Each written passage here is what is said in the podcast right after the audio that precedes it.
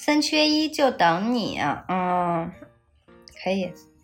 这本次有可乐、雪碧和张飞牛肉，赞你的 你的赞助呢？你的赞助呢？我的赞？助都让我吃没了。好吧，嗯，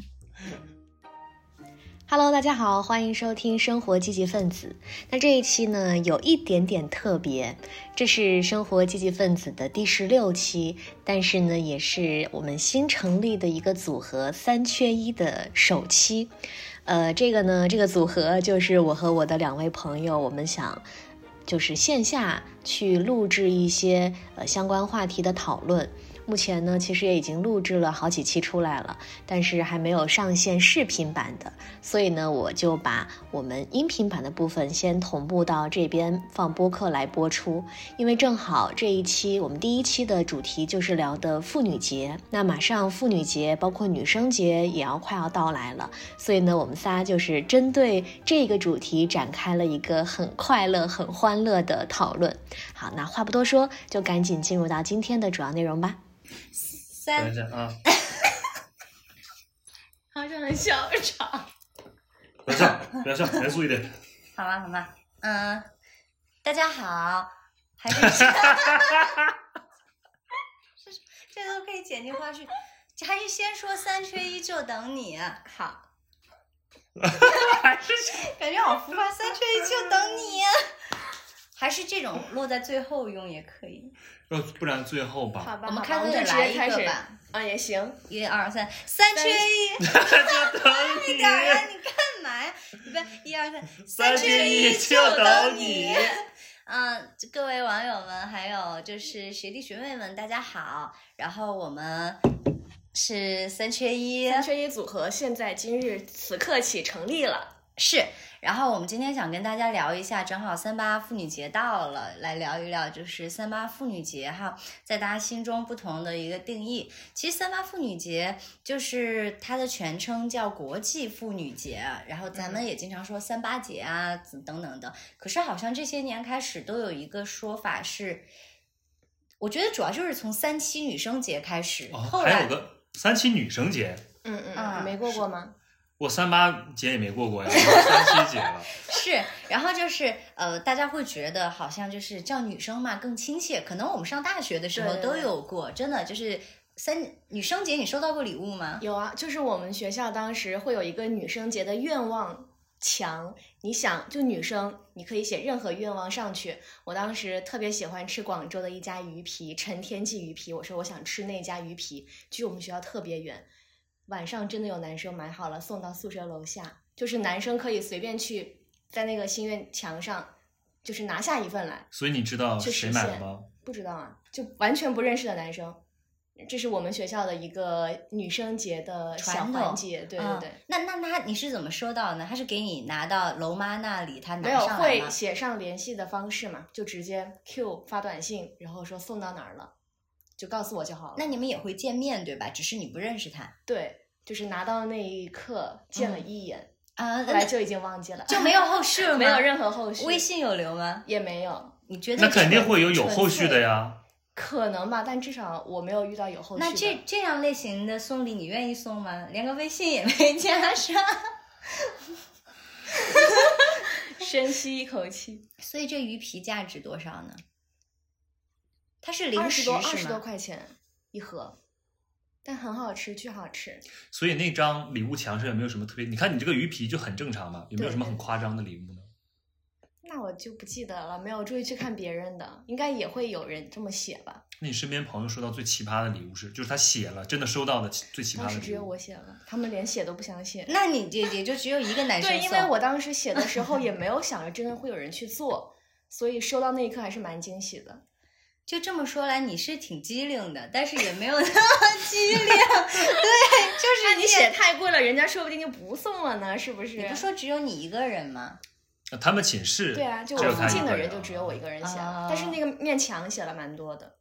那你们呢？女生节，我我印象还可能是就是大学的时候，嗯因为刚刚上大学嘛，你才有机会说去谈恋爱啊，怎么样的？应该女生节的礼物是在大学的男朋友，当时的男朋友送的，也许就是都是学生嘛，一束花，或者是嗯好像就是一枝花，好像是这样。嗯，你你你就是不知道这，你是真不知道还是装不知道？我真不知道，啊、因为以前比如说三八节，那小学过三八节，我们男生最期待的就是，因为肯定有女老师嘛，嗯，那女老师放假我们就休息了呀。是这样吗？对，肯定没有吧？不是啊，肯定你想想，因为反正我我从小学一直到初中呃高中嘛，那肯定是女老师多啊。嗯你想想，那那学校的主力力量都放假了，你不可能抓男老师来给你们上课吧？所以就很期盼，就三八节，但是一般会放半天，就不会放全天，嗯就是比如下午就放假了，然后女老师回家过节了，我们就顺带着回家过节了，你得给妈妈过节嘛。所以小张其实讲的是在东北。你在那儿读书的时候，你的家乡能放假，那那别的网友们也可以说说自己所在的城市有没有 这种放，就是跟着放假的男生。现在我们家那边好像还是会，甚至好像以现在已经变成一天了哦，就是对三八女神，呃，对三八妇女节嘛，对女，老师放假，然后男学生跟着沾光。是，就我就发现现在大家一说到妇女，就都会立马改一下口，所以我我能感觉这两三年的一个变化是，因为过节嘛，你就会看朋友圈儿，嗯朋友圈很多人就是说的是三八女神节快乐，或者就说啊今天女神节快乐，或者祝福身边的人，所以其实这个称谓就是发生了变化嘛。所以你嗯看，比如说你们都我们都是年轻人嘛，会不会这个节从妇女节变成女神节之后，你们会觉得哦，这才是我的节？妇女节以前跟我没有关系。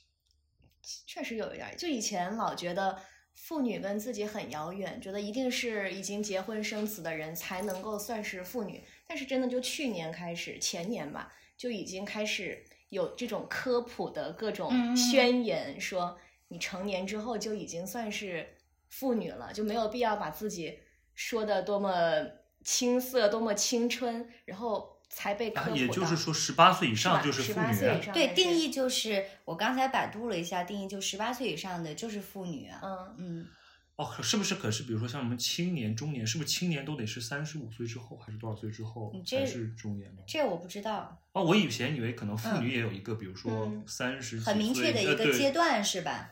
也就是说成年十八岁以上成年的女性就可以叫妇女，是嗯吧？，对，嗯，八十多岁的奶奶也是，哎，其实就是你的那个时间点正好也是，我觉得我好像就是那一波说宣言的人，因为确实哈，小的时候大家说到妇女，觉得特别的，至少会觉得跟成熟、老、有家庭责任，甚至有点妈妈味挂钩。嗯可是也是在某一天，我就觉得特估计就是特别是从叫女神节开始，我就觉得很奇怪。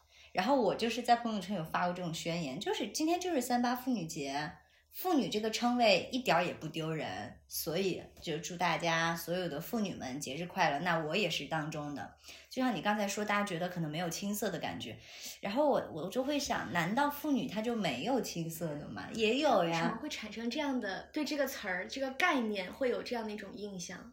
其实我现在长大了一些，我已经从学校毕业了几年，然后我再来，我一直都觉得我心态其实变化不大。特别是呃，常常身边还认识一些自己在学校的学弟学妹们，然后就觉得其实我们都是同龄人。可是我真的在想，在我十八到二十二岁读大学的时候，你要是让我去认识一个三十岁前后的或者二十八九岁的女生，我会觉得她好像离我特别远。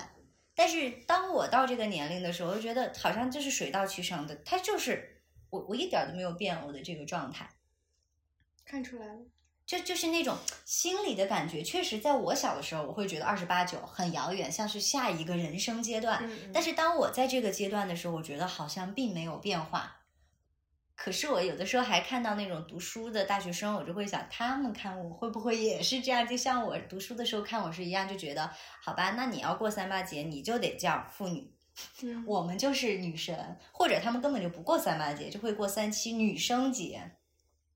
其实这当中还有一个，好像就是我记得有一个，其实还蛮，呃，可以说有点恶俗的一个点。大家觉得三七女生到女神，女生到妇女，可能还有一个转变，就是随着你有没有性生活的开始，嗯嗯，就是他们会觉得女生是这个挨没有。在一起三七，女生节过了一夜，你就变成妇女了。啊，对呀、就是这种感觉。你看好多就是情人节，不就是说嘛？嗯其实今年情人节有好多种发财的方式，就你去街上捡鲜花拿去卖，因为很多人在那分手，很多人追求没有成功。还有就是情人节当天和头一天或者后一天，只要呃临近周末的话，酒店的那种客房量是爆满的。那大家在酒店里看我做些什么事儿呢？要做些什么事儿呢？做些什么事儿？对呀、逼，嗯，嗯，那你们觉得，就是一直如果这样子讲下去的话，这种称谓当中，我们就说到给女生的好多，给女性的好多称谓。你看，从节日就有，就从这个三八节就有好多女生、女神、妇女。再临近点的节日嘛，还有一个这女母王，还有女王，啊，还有女王节，对，还有女王节，还有啊，还有还还有母亲节。你看女性的称谓是很多的。对。然后就是最近确实看到一个概念，说新娘为什么要叫新娘？其实这个词已经暗示你了，就是你即将成为你老公的新的一个娘，就是未来生生活方面也好，家务方面也好，你都得去灌注很多你的时间跟精力，真的就很像一个，找了个妈妈，真的是一个找了一个那我好想问那个老张一个问题，你想给自己找个妈吗？不太 想，不那太想。那你跟以后你的女朋友结婚，你希望她做这些事儿吗？嗯，我不希望，因为我也不会做，为什么让别人也做呢？那谁来做呢？最后，对，就前几天我跟一个朋友聊天嘛，因为他最近就是新谈了一个女朋友，嗯所以他就呃跟我说这个点，就是说他有一点点嫌弃他的新女友，就是可能不太会操持家务啊。嗯然后我就反驳他，我说你做吗？因为我知道我那个朋友也是有一点点好吃懒做的嘛，可能工作很很用心，但是可能生活当中不是那么的那什么的，就是，嗯但是他就说，那我想让我女朋友做嘛。嗯，我说那你都不做，你为什么要要求你女朋友做呢？嗯我说就比如说就打扫家这个很简单的事情，比如说一周或者两周叫一次阿姨嘛，还是阿姨做，就是对叫对。那比如说其他日常的一点的小东西，我觉得谁也不会说完全，我就我一点也不碰，就是酱油瓶倒了我都不扶那种，肯定不会嘛。是，哎，那你跟他讲完说，那你做吗？他他是什么反应呢？他他有在思考吗？还是就是可能我那个朋友可能就愣了一下？嗯嗯，他是有一点点稍稍大男子主义的嘛，嗯可能就会觉得说这些事情可能应该属于女生来做。我因为我遇到过一个男生也是这样，然后我就当时就问问他这男生我说，哎，你你有什么择偶标准？他说他先都没有说外貌的各种，但是实际后来我们找在在关注他的任何一任女朋友的时候，都发现，哎，其实外貌要求也很高，家境要求也很高，但是每当你问他，他就会说一个，我觉得就要看他会不会照顾人。然后我们就说，那什么叫做会照顾人呢？他说，比如说，比如说，那不叫做家务嘛，就是你能不能把家里一些事情哎弄得整洁，或者是能不能体谅我，这些都算。我就是问了他这个问题，我说，其实做家务分工，对于现代的好多两个人都是上班族的情况下的时候，要分工是简单的。你不会做饭，咱们出去吃点外卖。那这都不做，你不会打扫卫生，就像刚刚老张也提了一个点，那我们就请阿姨嘛，定期的钟点工嘛，也不一定是阿姨，有小时工也有可能是男性，对来做，其实都很好解决。然后我也问他这个问题，我说那你会做吗？然后他并没有思考，没有像你那个朋友，他的反应就是，那就是因为我不会做，所以我要找一个会做的人啊。好理所应当啊。嗯，那比如说，你看刚刚学姐说新娘嘛，那比如说你们愿意做未来老公的所谓的这个娘吗？不愿意，不愿意，为什么？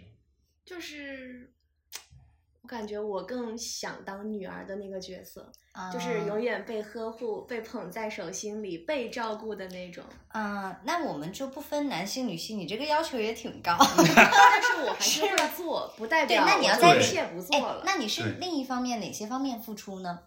哪些方面付出？就比如说嘛，你嗯想要被、呃，他就是像女儿一般的宠溺的关怀着，嗯嗯，那你总要付出一些什么呀？就像我们刚刚其实讨论做家务，其实心里有一个不爽的是，那你都不做，凭什么我们要做？嗯那同样的嘛，同样问题在这儿，如果我是你的男男朋友或者未来老公，我也想，那你做什么呢？那你也会同样的关怀我吗？还是怎么？会啊，我也不会说全部就让对方做啊，嗯就是咱们还是分工嘛。其实那就还是那个分工嘛。你刚刚问我们想不想当新娘，那其实我我在想，就是那比如说给你到哪种条件下，有的男生确实是他所有的精力都在工作上，他也许嗯他的月薪、他的薪资年薪就能达到他老婆的十倍，那这个收入其实对家庭来说是非常可观的。那在哪种情况下，你那对方的女生愿意来负担一下家务呢？达到一个分工的平衡呢？我是说的太绕了吗？学姐在思考。啥意思？就是意思就是说嘛，他说的那个其实可能讨论的两个人的，比如说工资状态呀、学历状态呀、年龄差距都是不大的嘛。那确实，我们已经是分得很平衡的了。你已经有你这个板块，我也有这板块，你赚五千，我也赚五千。可是如果的情况是对方是赚五万的，你赚五千，他的工作时间也许比你要每天要多六到八个小时。那这种情况下，你来哎多在家务上呀、家庭的事务上啊多分担一点，你愿意吗？那这样我愿意的呀。所以就还是一个分工的感觉嘛。现在的问题在于，很多人他嗯不把女生在家里做家务这个事儿看作是有价值的事情，是，觉得你在外面劳动，呃，你有工资，所以你的工作是有价值，是我认可你的。但是女生的这些工作，就是因为没有被定义在劳动的范畴之内，或者说没有价值性，所以才会被大家觉得你你是一个家庭妇女，我看不起你，或者觉得你没有什么实质的意义。问题在这儿，因为没有把你在家里做的事儿，大家觉得是看不到的，是隐秘的，所以没有意义。这当中其实就有两个问题。第一，家务是有哪一些事情？比如说，这这几年提出了一个概念叫隐形家务，就像你说的，酱油瓶倒了，你扶不扶？你看到嗯马桶、这旁边有点水渍，你擦不擦？这些事你要非说家务，这算什么呀？我擦了滴水。可是确实有的时候两三两个人生活，甚至你跟爸妈生活，你都能发现，有的人总是看到这些他都不会做的，或者就是看到我刚吃了饭，这儿有一粒米，哎，我也不想擦。那这些家务是无法被定义的。还有第二个，我认为你说的就是它的价值是难以被衡量的。我们感觉经常都能听到恋爱中的男女，男生就会说没关系啊，我养你啊。但是可能结婚好多年，当夫妻俩有矛盾的时候，男生就会说，你现在所有一切不都是我在养你吗？刚刚我也想到嗯了这个例啊子，就就就很常见，而且这种事情让大家听的往往都是感觉很唏嘘的那种感觉。而且在包括我们有的时候会看到的一些法律的离婚案件，也是可能特别当呃两种极端的状况，就是女生是真的没有工作的家庭主妇，说好听一点全职太太嘛，但是在他们离婚的时候。可能网络上也会有一些专门为女性叫嚣的这样的一类粉丝们就会说，你看他离婚之后，他能分到的可能结婚这二十年，分到的每摊下来一年的年薪连一万块钱都不到，可是他做的事情、操的心，包括带小孩儿，肯定是不止这些钱的。然后大家又会给女性冠上另一个名字，就是免费保姆。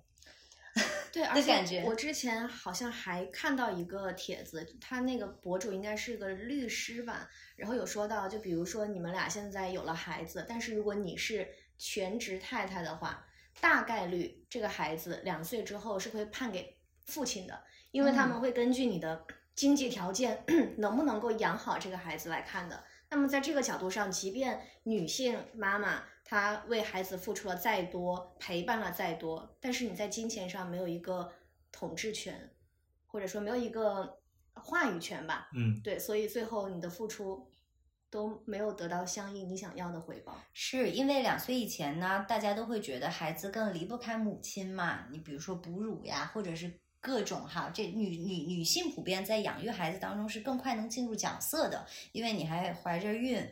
但是确实到了后面的状态，你说法官该怎么判？我说心里话，我也挺想站这个女生，可是可是如果你是这个小朋友的爷爷奶奶，或者在网上呃别的亲戚，你也会觉得，那他一定要跟一个能给他创造更好生活条件的人。那嗯生活条件那不就又要跟金钱挂钩了吗？对，那这种办法的女，这种处境的女生该怎么办呢？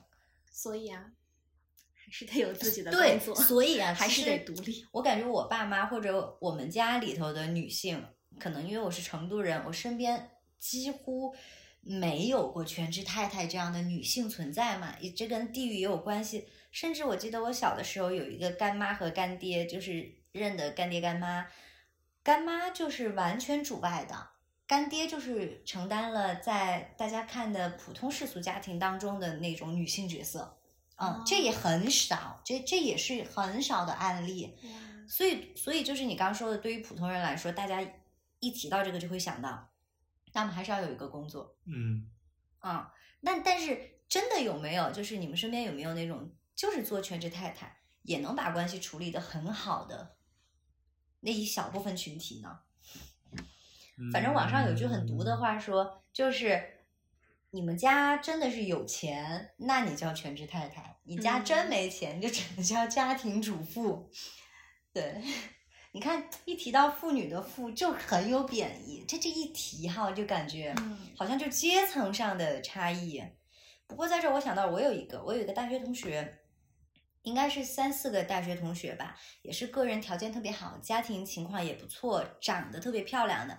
他们在大学毕业之后呢，在一边可能在工作和婚姻的选择上，他们先往婚姻走了。这这这也许在咱们九零后里是蛮少的嘛，大家还是先往工作走。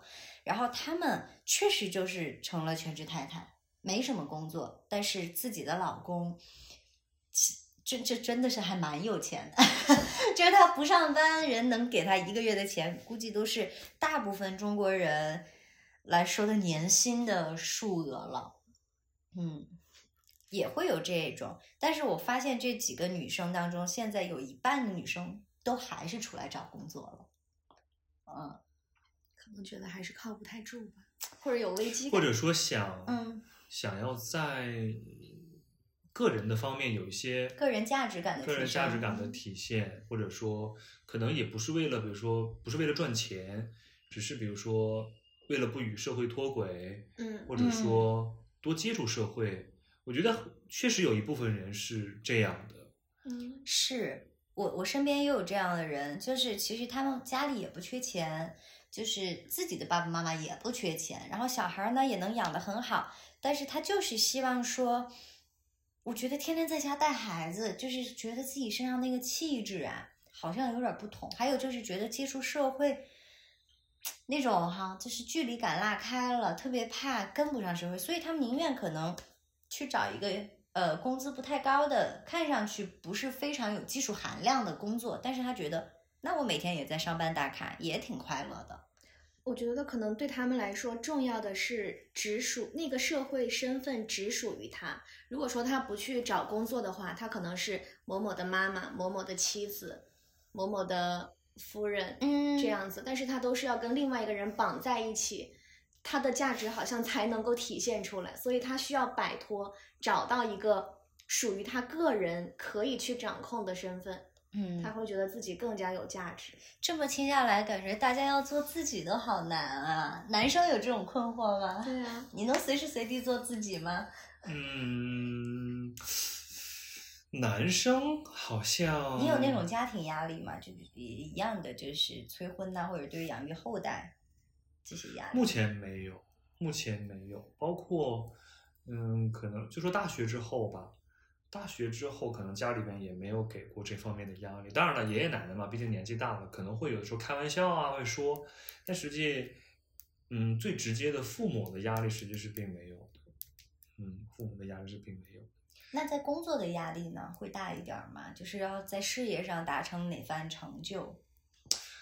嗯，我觉得这个看个人吧。嗯，有，我觉得有，尤其是男生，而且在我们这个传统的中国的社会当中，很很多男生会给自己一个囚笼，就比如说，呃，我我作为他，他认为我作为一个男生，嗯我应该做到怎么怎么样，我应该怎么怎么样，但实际我觉得很多的应该都是自己给自己加的，嗯，哎，那到时候我还挺想问一个问题：那帅气的男生压力会少一点吗？你就直接问说我的压力会是啊小一点好吗？嗯，那你这这个压力是指？就是就是，比如说，嗯、一会儿我们再来聊，作为长得好看一点儿的，就是至少人群当中大家会见到你会觉得，哎，你都是美女了，你的行业也多多少少也要吃脸的关系嗯嘛。那你肯定生活比我们一些普通女生好多了，所以我就挺想问，刚刚说了男生的一些困惑和压力，那长得好看的男生这些压力会少一点儿吗？因为你已经就是本身哎就已经在起跑线中间了，然后还好看一点儿，你又比别人多走了几步。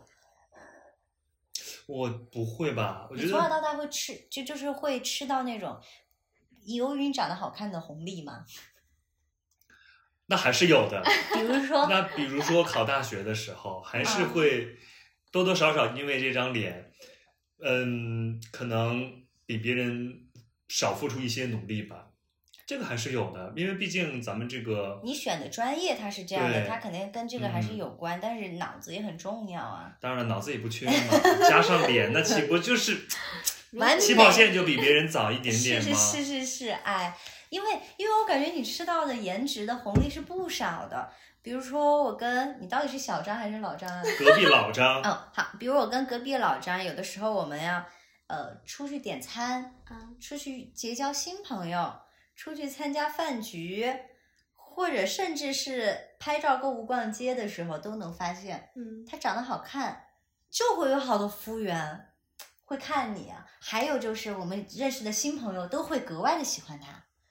吃完了饭就说我很看好你哦，老张，嗯，对，大家对你的祝福和包容嗯，也挺高的。我觉得这个应该是男生跟女生都会有吧，而而且我觉得可女生的也能女生会有女生会更在这方面会有一些你们的是我我我其实我嗯男朋友就也经常说过，他就觉得美女能吃到的福利比男生能吃到的多多了。可是我我经常反驳他，我觉得并没有，因为在你说长得好看，是我们有可能今天去吃面，人家可能看我好看点，我吃肥肠面多给我两块肥肠，这种事情也许是会有的，或者给你搭讪两句，可是这个也有它的负面的影响。比如，其实我会觉得我比我同龄有一些朋友哈，就是因为因为我专业的原因嘛，可能是别的专业的，就是真的是普通路径的女孩子来说，我发现我在处理跟异性的关系上，我比他们要有经验一点，或者是我比他们的危机感要高一点。好像我们聊过这个话题，嗯，就是有有有一些女生会觉得，哎，男生的这个搭讪没有关系，因为现在我们的社交网络啊、通讯都很发达了，加微信半夜三更跟你聊个天儿，给你点个赞，跟你说两句话都没有恶意。可是其实在我看来，我对这种事情警觉性是超级高的。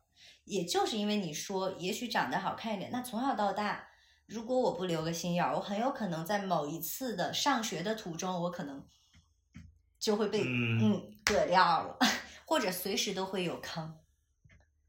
嗯，那这个也是我回答我男朋友的，我就说是你看到了，也许有一些隐形的红利，但是这个红利花期很短的。我我能到五十岁还这么漂亮吗？不会。可是我由于这个一点点的优势吧，但其实我背后产生的负面的也会很多。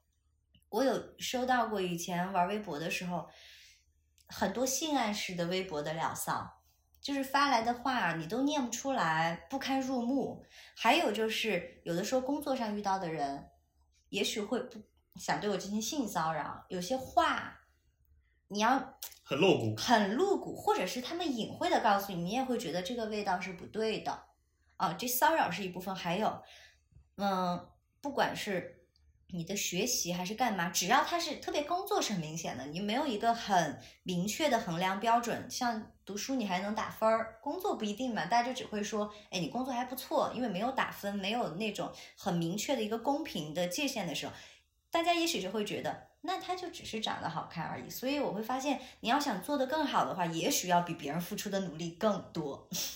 我是这样感觉的，完全赞同。我是觉得，就是像你说的一样，好看它只是一张皮，但是决定这个人能不能够更好的相处，或者说他的事业各方面能不能够走得更好，归根到底还是他的性格、他的能力。就我想到我身边，就是我认为我觉得超级好看的那种天仙，就是人人都说好看的不做一就是我真的，但你会发现，他们现在之所以这么顺利，之所以这么成功，他们那张脸确实有加持，但是嗯。绝对不仅仅是那张脸。嗯，对，而且非议是蛮多的，他们能能能能经历下来的非议，还有就是，我觉得有的时候甚至哈，呃，不是我了，我身边的美女的例子，大家还会对美女有一种负面的印象，嗯，比如说，如果这是一个长相中等的女生，普通的，他工作做得好，他说话稍微甜一点儿，大家觉得这个人性格好好，特别好相处，然后就会在择偶的时候说，男生在 judge 女生的时候就会说，那我肯定喜欢这种呀，谁想要跟那种美女在一起，脾气又大？你看，大家自然就把美女跟脾气大定在一起，然后会觉得，你看她多好相处，性格才是绝对的，长得好看只能看一时。就身边的美女都会被骂一通，对，所以你你如等如果长得好看一点儿，你但凡说的有一次话是不对位的，他就会说，你不就仗着你长得好看吗？就是是就一边是挺吃醋的嫉妒，还算善一点儿的，恶一点儿的就会觉得你这一路上来是不是靠这个上位的呀？嗯嗯，当然了，当然，我觉得如果能说出这个话来夸我，也挺开心的。你不就是靠这张脸了？那我挺开心的。你就只听前半句就好了，后半句不听，了。哎，这个评价可以了。还要怎么样呢？大家要知足。我的孩子啊，我不知道自己做的够好吗？我是第一次做妈妈，尽管岁月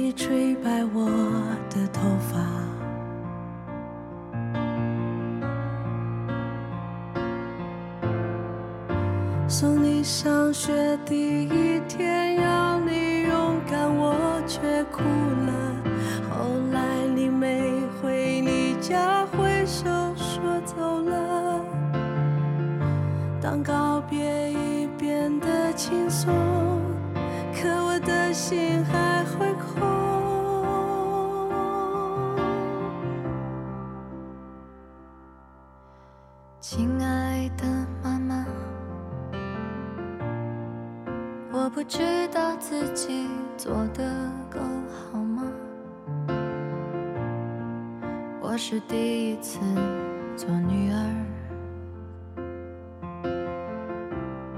可也是第一次来做我。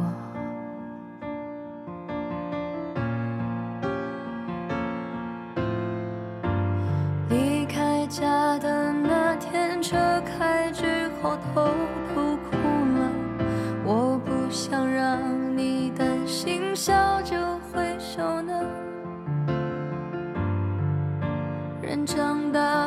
轻松，我后来才知道。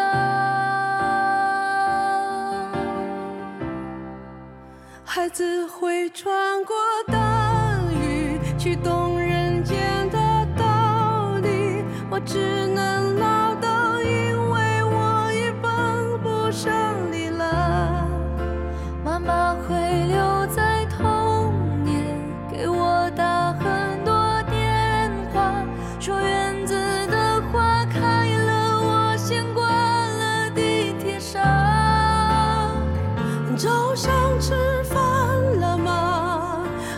按时睡觉了吗？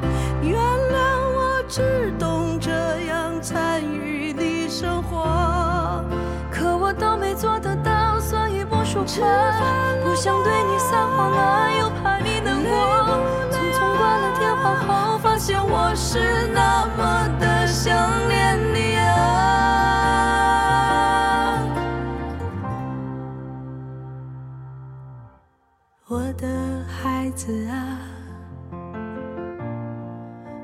不知道自己做的够好吗？放手如果是一门功课妈妈一生没考过。